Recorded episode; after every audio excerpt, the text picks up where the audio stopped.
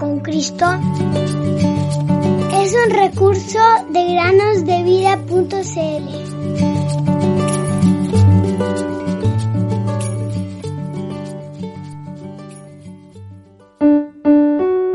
Bienaventurado el hombre que tiene en ti sus fuerzas, en cuyo corazón están tus caminos. Salmos 84, 5.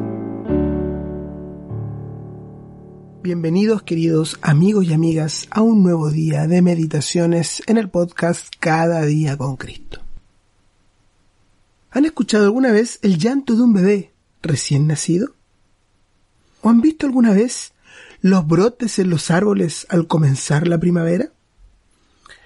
En nuestro jardín tenemos, por ejemplo, varios árboles y varias plantas que están comenzando en esta época del año y en esta parte del mundo a brotar para dar nuevos renuevos que traerán frutos deliciosos para nuestra familia. De la misma manera, recordamos con mucho amor los primeros llantos de nuestros hijos cuando vieron la luz. Cuando esto sucede, en un caso y en el otro, la vida ya está allí por completo. ¡Qué maravilla! Su fuerza nos sorprende, su fragilidad nos inquieta, su poder organizador nos sorprende tanto como su completa dependencia del entorno. La vida sigue siendo un misterio total, deslumbrante. Incluso el bebé, sabemos que en el vientre de su madre ya es una vida independiente. La palabra nos dice que el embrión de cada uno de nosotros fue visto desde antes por los ojos de Dios.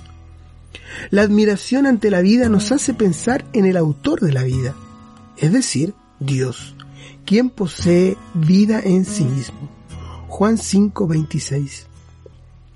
La diversidad y la superabundancia de la vida muestran algo de la grandeza del Dios vivo. Esta admiración se transforma en agradecimiento cuando tomamos conciencia de que nuestra vida es un regalo de Dios. Él es la fuente de ella y también es quien la sustenta. El predicador, es decir, Salomón, dijo lo siguiente, Alégrate joven en tu juventud, y tome placer tu corazón en los días de tu juventud. Sigue los impulsos de tu corazón y el gusto de tus ojos, pero debes saber que por todas estas cosas Dios te traerá juicio. Eclesiastés 11:9. Alégrate, dice, pero bajo la mirada bondadosa de Dios. Una mirada bajo la cual hay un lugar para el amor y el gozo, a pesar de la fragilidad de la vida. Pero el camino está marcado. El predicador, es decir, nuevamente Salomón, dijo también, acuérdate pues de tu Creador en los días de tu juventud. Sí, la vida es un regalo maravilloso, ¿no les parece, queridos amigos y amigas? Debería honrar a aquel que me dio la vida. Lo que haya hecho con ese regalo, cómo yo haya administrado este regalo que Dios me dio, ¿soportará el juicio del Dios infinitamente bueno y santo?